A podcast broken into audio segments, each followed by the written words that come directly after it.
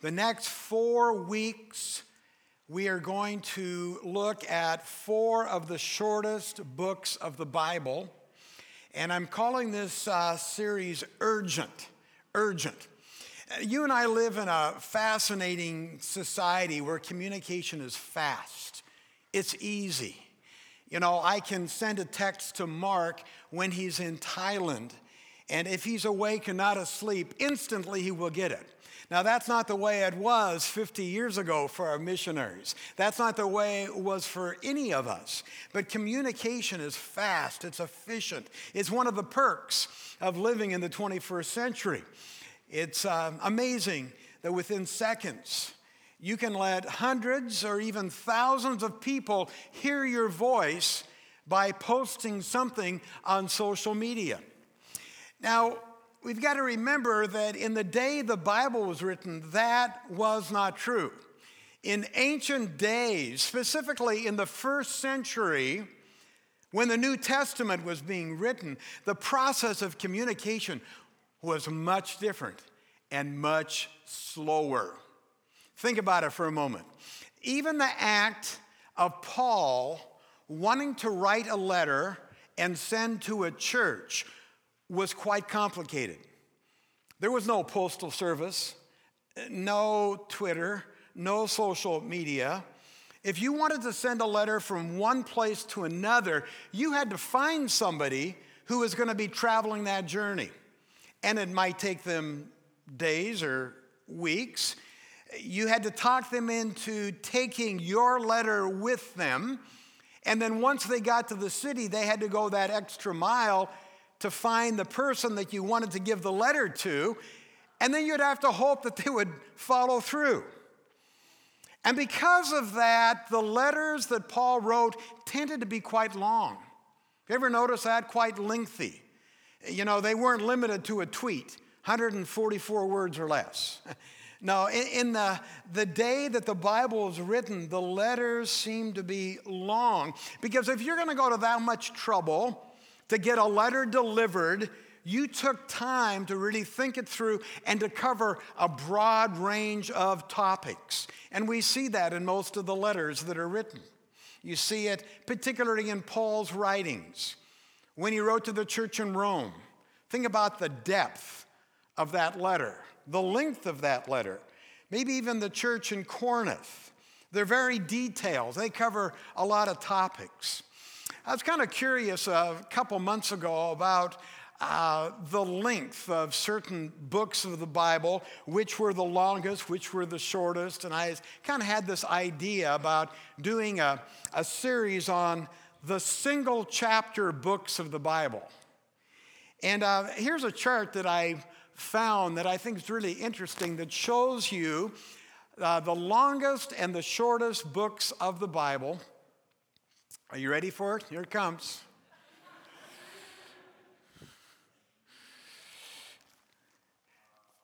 Let me just let me just share with you, okay? Um, the longest book of the Bible is Jeremiah in the Old Testament. It's 33,000 words. Now, the average book of the Bible, of all 66 books, the average is about about the length of Daniel, which is 9,200 words. The shortest book of the Bible is one that we're going to look at next week, and it's 3rd John, only 219 words. 219 compared to 33,000 from the shortest to the longest. I was thinking about, about that. Since the process of sending a letter was so complicated, when someone was going to go to so much trouble to get a letter someplace, if someone sent a very, very short letter, it must have been a priority. You knew that somehow that letter was really super important. A one page letter should be considered urgent, right to the point. We do that in our emails. If you're writing Aunt Mabel and you want to tell her about the kids' swimming lessons and what you've got planned for fall, and you know, you go on and on and on, and that's all good information.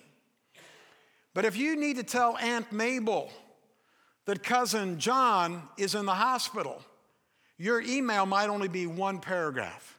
Dear Aunt Mabel, sorry to tell you this, but cousin John's in the hospital. Would you pray for him? Short and sweet and to the point. So I thought maybe the letters that sometimes we overlook in the Bible, the one page letters, the one chapter letters, are really important.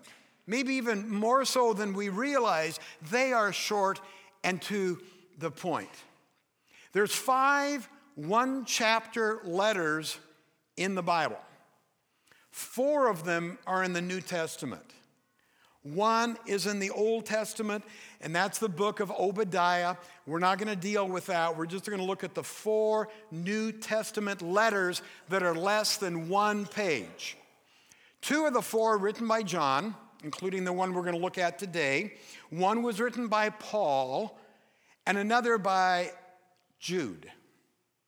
And each of them addressed really important topics, things that needed to be dealt with quickly, urgent things, sweet and to the point. So today, as we begin this series, we're going to look at Second John, written by John the Apostle, the same guy that wrote the Gospel of John. And it's written to what he refers to as the chosen lady and her children. Most scholars would agree that that's referring to a church and all of the members of that church, and perhaps a group of churches that would be like house churches. So, what I'm trying to say is it's an open letter, not just to one specific church, but to a group of churches, a body of believers. So, when we read it, we can include ourselves and say, oh, well, the Holy Spirit had John write this as an open letter because it applies to us. Wenatchee First Assembly in August of 2022. Let's read the entire book. It's only 13 verses, right? It's one of the shortest books of the Bible. Second John, the elder, to the lady chosen by God and to her children, whom I love in the truth. And not I only, but also to all who know the truth, because of the truth which lives in us and will be with us forever. Grace, mercy, and peace from God the Father and from Jesus Christ, the Father's Son, will be with us in truth and love. It has given me great joy to find some of your children walking in the truth just as the Father commanded. And now, dear lady, I am not writing you a new command, but one we have had from the beginning. I ask that we love one another. The urgency of Second John is love. I'm asking that we love one another. And this is love that we walk in obedience to his commands. As you've heard from the beginning, his commandment is that you walk in love. I say this because many deceivers who did not acknowledge Jesus Christ as coming in the flesh have gone out into the world. And any such person is the deceiver and the antichrist. Watch out that you do not lose what we have worked for but that you may be rewarded fully. Anyone who runs ahead and does not continue in the teaching of Christ does not have God. Whoever continues in the teaching has both the Father and the Son. If anyone comes to you and does not bring this teaching, do not take them into your house or even welcome them. Anyone who welcomes them shares in their wicked work. I have much to write to you but I do not want to use paper and ink. Instead, I hope to visit you, talk with you face to face, so that our joy may be complete. The children of your sister, who is chosen by God, send their greetings. I think it's very obvious the urgency of Second John, this very short, one chapter, one page book of the Bible is love. First of all, love, friends, is the fundamental belief of the Christian faith. So different than other major religions. And that's the thing I want you to notice. I know that seems like a basic, common, ordinary comment, but sometimes we just lose focus. More than anything, more than anything, the Christian life is a life of love as taught by Jesus Christ. Now, sometimes we make it about other things. And when we do, John says we are running ahead. Isn't that what verse 9 says? When we abandon the fundamental doctrine of love and get caught up in other stuff, we're running ahead. We are not continuing in the teaching of Christ. If you want to continue in the teaching of Christ, the basic fundamental belief and action that you must have in your life is love. Love is the fundamental belief of the Christian faith. For God so loved the world, Jesus himself made it clear. The disciples asked him, Jesus, what's the greatest commandment? And Jesus answered, of course, with a quote from the Torah, from Deuteronomy. And he said, Well, it's to love the Lord your God with all your heart and all your soul and with all your mind.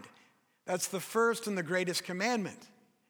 And then Jesus went on to say in Matthew 22 39, and the second one is, Love your neighbor as yourself.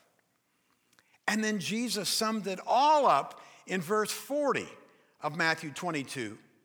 He says, Everything else, all the laws, all the prophets, all the other religious trappings, all hang on these two commandments love God, love people. In other words, he was saying, man, if you want a summary of the Christian life, it's love. It's love God, love others, love yourself. That's hard for some of us to love ourselves, but it's crucial that you see your value the same way that God sees your value. If you have your Bible, turn to John chapter 13. We do not have this on, on, the, on the screen, but I do want to read it. John 13, beginning with verse number 33. My children, this is red letter, Jesus talking. I'll be with you only a little while longer. You'll look for me. And just as I told the Jews, so I'll tell you now, where I'm going, you cannot come. Now, when someone is about to leave, their last words are probably worth listening to. It's what they want you to hear. And Jesus says, I'm getting ready to leave. And then he says, I'm going to give you a new commandment love one another.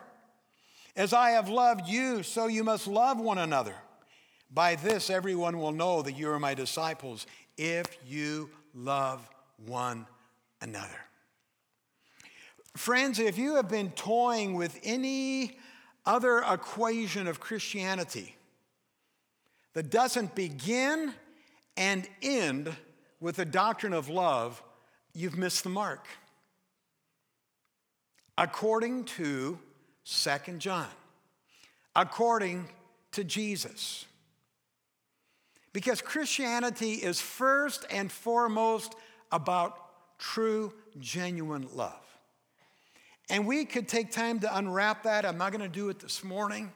But sometimes Love means that you need to speak the truth. Doesn't mean that you just embrace whatever comes along. I think we're more mature than that. We understand that. But even in discipline, I just read this morning about the Father disciplines me through my tribulations. Now, when I'm going through a trial or a tribulation, you know, I like to blame Satan or blame you. or maybe even blame my own stupidity. But the Bible says, man, when you're going through a trial or tribulation, you need to consider the fact maybe God is disciplining you because He loves you so much. He corrects those that He loves. So even in the tough stuff of life, it needs to be done in love as the way God loves us. Love is fundamental, friends, it's supreme. It's the gospel in one word love. First thing that I see here in Second John. The second thing I see is obedience. Now, this gets a little bit more tricky, a little bit more convicting for us. But it's very clear love and obedience go hand in hand. Let's look at it again, verse 6. And this is love. Okay, so we know we have to walk in love. So now he's going to tell us what is love? This is love, that we walk in obedience to his commandments. Don't fool yourself by thinking you love God and remain disobedient to the Word of God. Because it doesn't line up. Because the Bible says if we love, we will obey. You can't separate love and obedience. And I know that's a heavy word obedience, obey, submission. Oh man, that is intimidating because we often associate it with certain behaviors, like things we're not supposed to do. so often, when we think about obedience, we're thinking about doing this as opposed to to not doing that. And of course, that's part of it, but it's only a, a small part. It's so much bigger than that. Obedience is just not about walking the straight line. Obedience, according to John, is how you treat one another. Even the person who's your brother or your sister that you might not agree with. Isn't that what verse 6 says? And this is love that we walk in obedience to his commands, and you've heard from the beginning his command as that you walk in love. And many Christians, you know, get this wrong. And at times, I've gotten it wrong.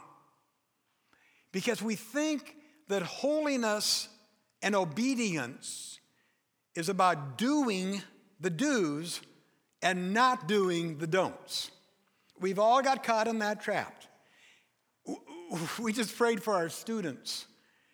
And you know, they're going to be graded. That's kind of ingrained in our mind, in our culture. So therefore, we view our walk with God in the same way. Uh oh, we're going to be graded. And we're so obsessed with grading that it all becomes about me. Oh, I've got to perform like this so I'm a good student, I'm a good disciple, so God will love me. Well, therefore, the focus becomes our performance instead of God's love and God's mercy and God's grace. And we can do the same thing to one another. We think, boy, if I'm not making a, a passing grade, I'm going to get put on the back burner. But see, real obedience goes deeper than do's and don'ts. When we talk about obedience, it's not just do's and don'ts. It goes into the selfless love of others.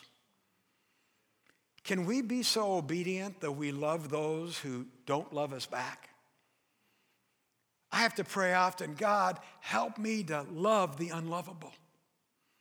It's easy to love people that love me, a little bit more difficult for people who don't love me.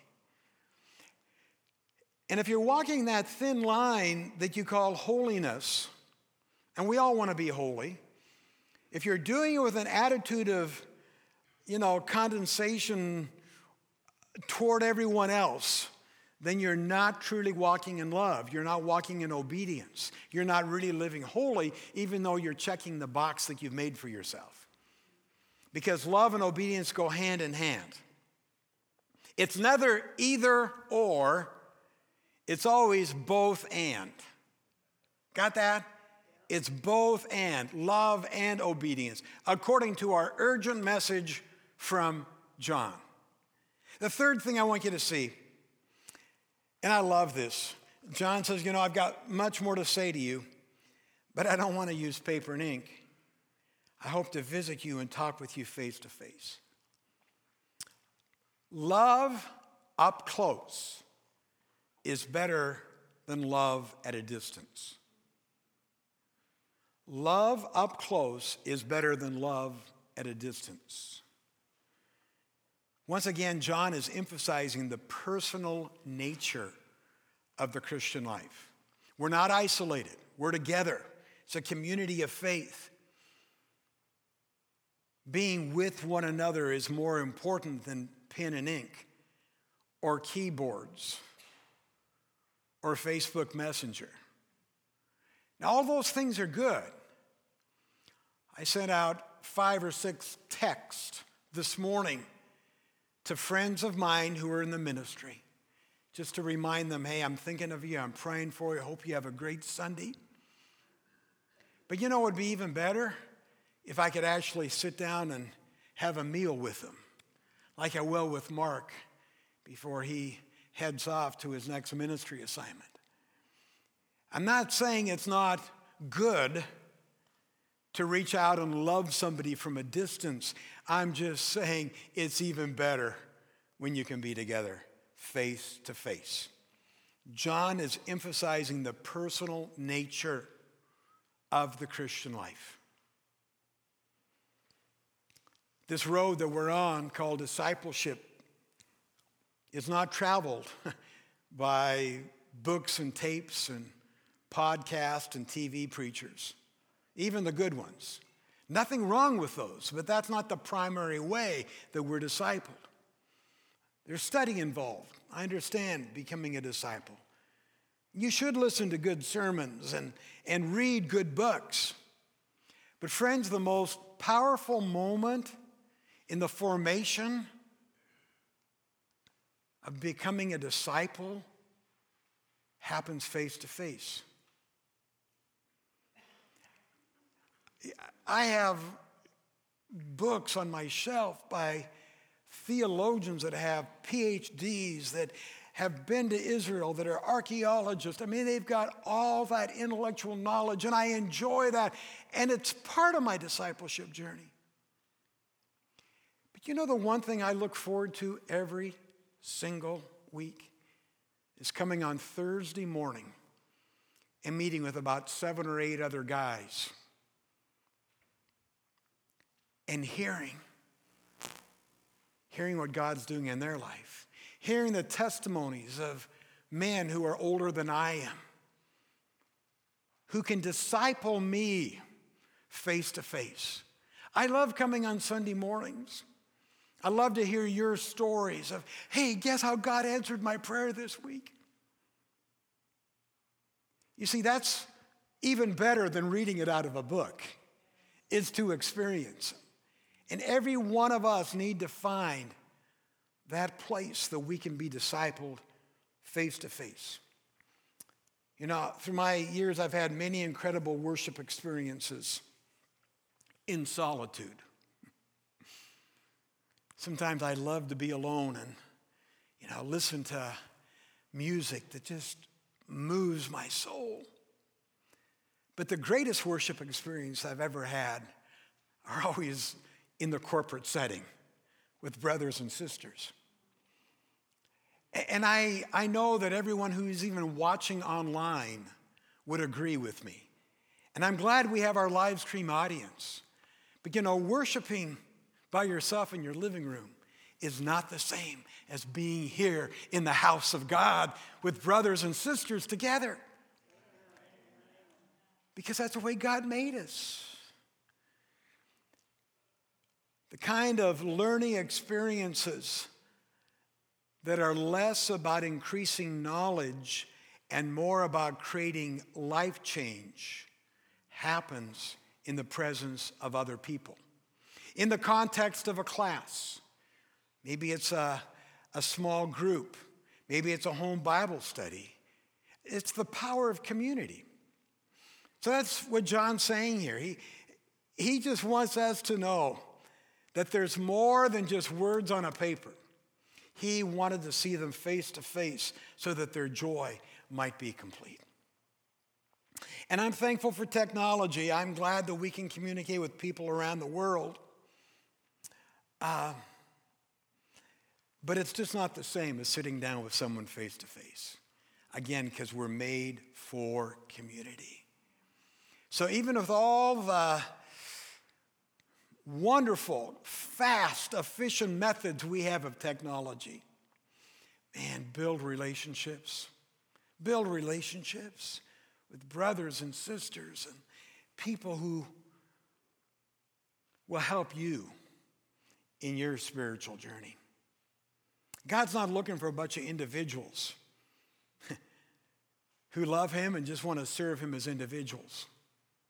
Now, I know God sees us personally, He knows us individually.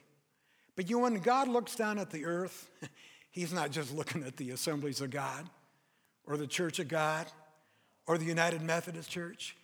He sees His bride he sees a community. Because love is the be all end of the Christian life. It's our most fundamental belief, our highest command. In the previous letter, uh, 1 John, which is not one of the four that we're going to be looking at, but here's what he says in 1 John chapter 4. He says, Dear friends, let us love one another, for love comes from God. Everyone who loves has been born of God and knows God. Whoever does not love does not know God because God is love. Fundamental, basic definition of God love. I love that scripture, yet I hate that scripture because it haunts me. It says, Whoever does not love does not know God. So when I struggle to love people, it helps me to immerse myself more into the presence of Jesus and say, Lord, it's hard for me to love, but I want to love. I want to know love because you're love. Will you help me? That's why John's letter is so urgent, why it's so important. His commandment is that we walk in love. As I kind of wrap things up, I just want to share one other aspect of urgency that John addresses in this letter. You know, this letter about what we're to believe about Jesus. In the first century, uh, there were many who were trying to make Christianity about something other than love. I'll give you two examples. This is back in the day this was written, okay? There was a group of people called the Judaizers. And they tried to make Christianity about circumcision, about following Jewish laws. And you've got to remember this, this whole merger between the Jews and the Gentiles were very, very difficult. Uh, yeah, I mean, the Jews wanted people to convert to what they would call the way, but they also wanted people who came into their church to act like them and do the same thing you know, and to keep the feast and to keep all the rules and regulations. That was very, very hard for him. And the Judaizers tried to make Christianity about those superficial things uh, circumcision and the Jewish laws. And Paul had a lot to say about that in different letters that we're not saved through following rules and regulations. We're just saved by the grace of the Lord Jesus Christ. Aren't you glad for the grace of the Lord? So there's some people who have, instead of preaching the gospel of love, they're preaching the gospel of performance and what you have to do. And then there's this other group of people that are very active, and they're called the Gnostics. And the Gnostics believed that the spirit was good our basic spirit, but that all matter was evil. Therefore, Jesus couldn't be both God and man. So Jesus was actually just a spirit who only seemed to be human, and that somehow all of Scripture had this deep, hidden, secretive meaning that couldn't be understood on the surface. only if you had special insight, special wisdom. And John said, in effect, to the church here that he was writing, don't let either of these groups hijack your faith. Don't get sucked into either one of these arguments. Don't listen to them. In fact, he said, don't even give them a welcome or a platform to proselytize because they're not teaching the truth about Jesus. They've abandoned the basic gospel of love and they've made it into something else. It's urgent that we love one another. The foundation of our love is the gospel of Jesus. We know that. John 3:16, most of us have memorized it. We're familiar with it. It's the basic summary of the gospel. That God would love us so much that he sent his only begotten son, that whosoever believes would not perish but have everlasting life. There are other things that do need to be addressed, but they're not our primary message. There are people who will, even today, make it about stuff that it's not about. They make it about prosperity instead of love. They make it about cultural wars instead of love. We have churches that are, are growing leaps and bounds because they've made it about a political stand instead of love. The message has been twisted and distorted into their own agenda. Friends, instead, you and I need to look at the urgent message of John and proclaim the original biblical gospel message that Jesus came into the world to save us from our sins and to give us a new life. And he called us to live a life of love. And he'll help us live a life of love. He'll help us to take that message of love and new life to the world, just as Mark encouraged us at the end of his presentation. We've been chosen, but we've been chosen with a purpose to declare God's love. Oh, there's a thousand ways you can put this into practice this week. I actually started writing some things down and I felt checked in my heart. I thought, nope, that's the job of the Holy Spirit, not my job. I believe the Holy Spirit, as we conclude our time together, will give you some specific ways that you can love a little bit more like Jesus this week. And it really begins with our prayer God, help us love others, help us love each other as you've loved me. So that every person I meet today has a sense of your love for them. That's got to be our prayer this week. It's urgent, taken from one of the shortest books of the Bible. Let's pray. Father, I thank you that this book of Second John has such a clear message about the urgency of love. And God, I pray that in the closing moments of our time together, that your Holy Spirit will show us how we can be better represent, representatives of your love for our neighbor, for our brother, our sister, for our coworker. And Lord, as hard as it is, even for our enemies, because that's what you've asked us to do is to love and bless and pray for our enemies. God, there's no way we can do that on our own. Lord, guard us from the temptation to make the gospel about something different than it really is.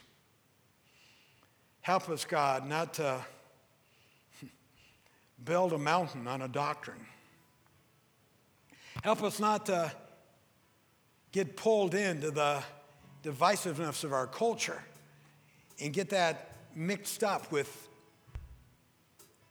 what you want us to do as a church, which is to proclaim your love.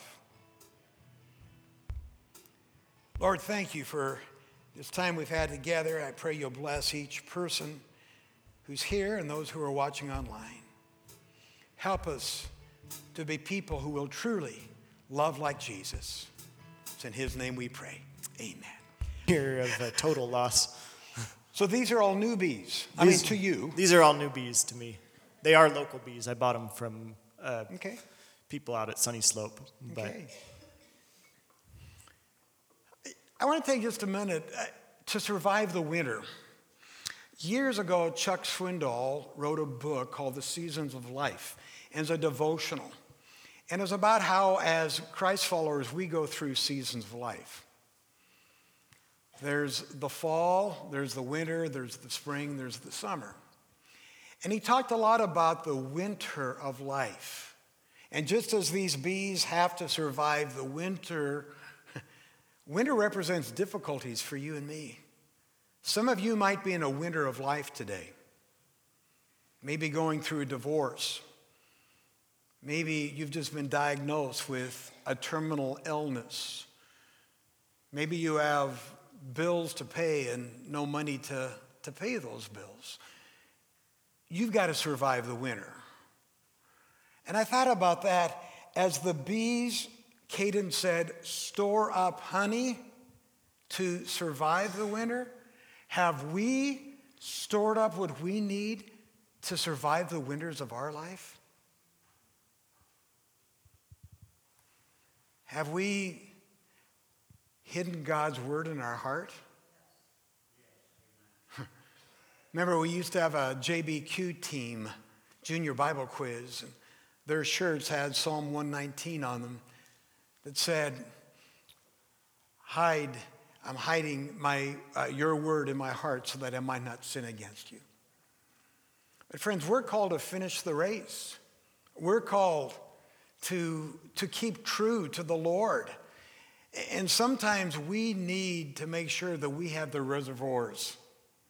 That's why it's important daily devotionals. Even if you don't feel like you need them today, you need it to store up for those winter times of your life. Now we know that, you know, Jesus is always going to be Lord, and, and even He's conquered death itself. We, we come out winners in the end.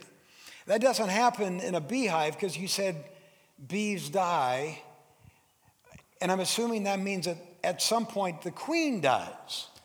yes, And so if the queen's in charge of all the bees and she dies, what happens? Is it just chaos? Well, what's supposed to happen and what happens most of the time is uh, the queen lays eggs right up until she dies. So as soon as the workers figure out that the queen's no longer there, they are able to take an egg that is less than two days old and start feeding it what's called royal jelly instead of bee bread. And uh, within, I believe it's 16 days, a new queen will hatch. And as soon as the new queen goes on her mating flight and comes back, she will start laying eggs and everything will be normal. But sometimes that doesn't happen. Uh, for one reason or another, a new queen doesn't hatch, or there's no eggs that the workers can uh, take and make into a new queen.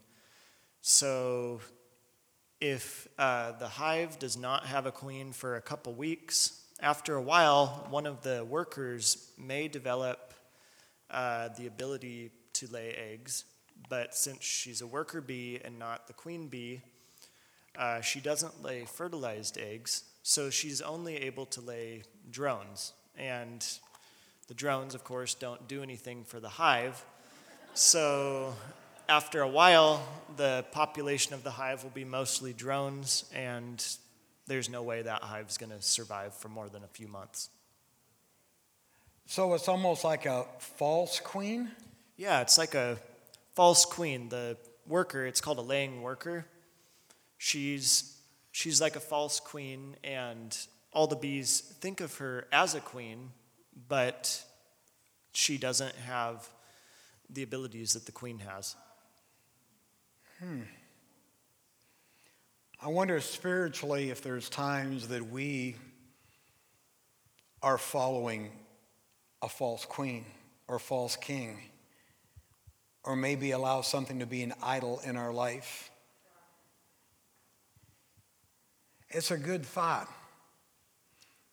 It's a sobering thought.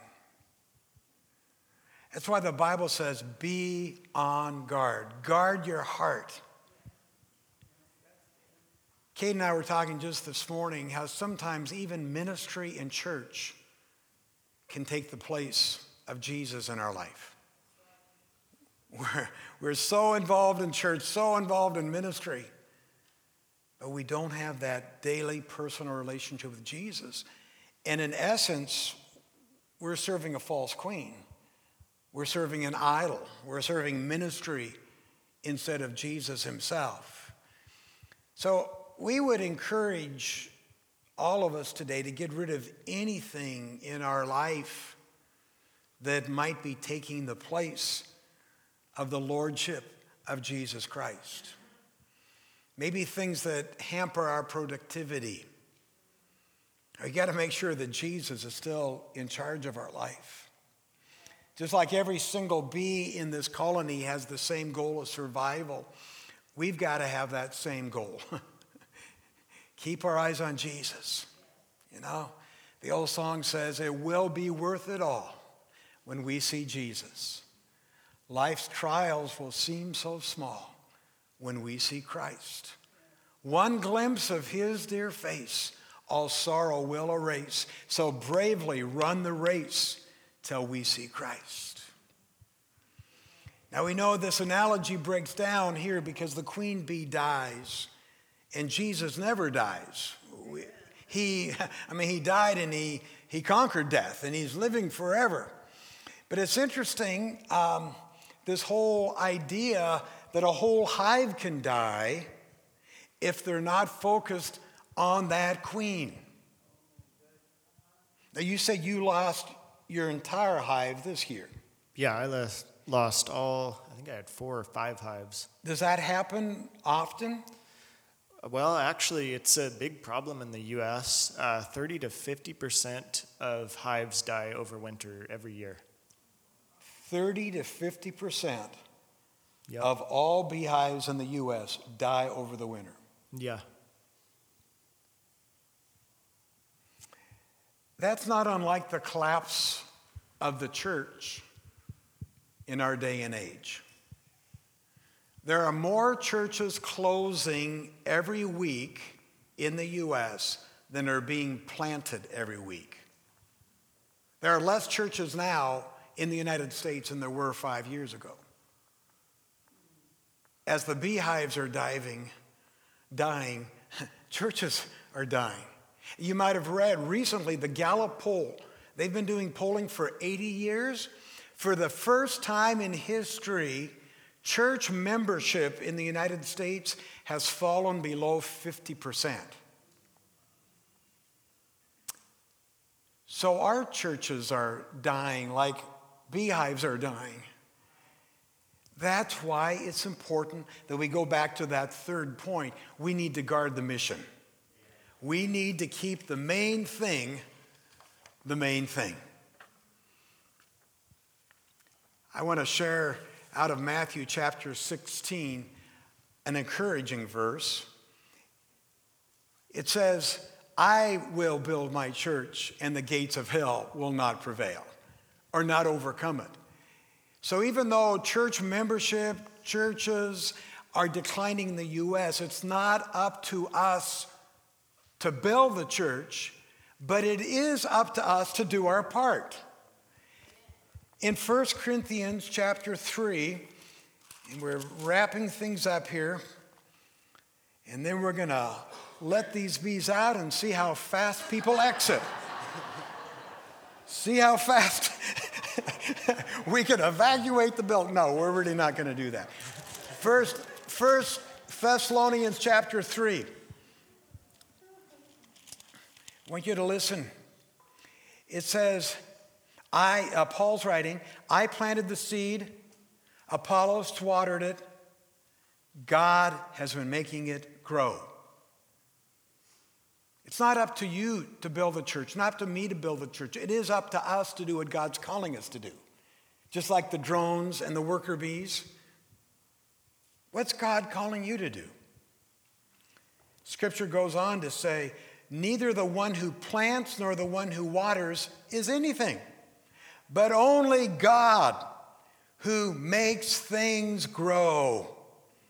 The one who plants and the one who waters have one purpose. They're working together, right? That's what the scripture says. And they will each be rewarded according to their own labor. That's kind of a convicting thing. Am I doing what God's called me to do? Because that's how I'm going to be judged, and that's how I'm going to be rewarded. And the same for you. Verse number nine we are co workers in God's service. You are God's field, you are God's building. I just encourage all of us today to think about what we've learned from the bees. Maybe you're a drone, maybe you're a worker bee, maybe you're called to be a leader. Now remember, he said some drones do what they're supposed to do. They're not all just lazy people who fly around, right? I mean, that's true. There, uh-huh. there are drones. There's, that, there's, a few drones that yep. get to. And my, I don't know, I, I just feel like we need to ask the Holy Spirit to show us what is our place in our local church, what is our place in the kingdom of God? And then, as the Bible says, if we come after Jesus, we have to deny ourselves. Put aside our agendas, remind ourselves of the Great Commission. It's about spreading the hope and the love of Jesus. Bonhoeffer once said, When a Christ calls a man, he bids them to come and die. Talking again about what we might want to do individually. Because in a colony of bees, it's not about me, it's about us working together. Everything is done for the good of the whole. And that's the way it should be in the church. If we're going to survive, if we got to be willing to lay aside our own wishes for the well being of the, of the church, that's what authentic community is really all about. And I'm glad to have Caden part of our community. Caden's one of our youngest members of our church. He's worked behind the scenes, he shared some things, and I just appreciate your insight. Thank you for sharing, and thank you for bringing the bees. Yeah, you're welcome.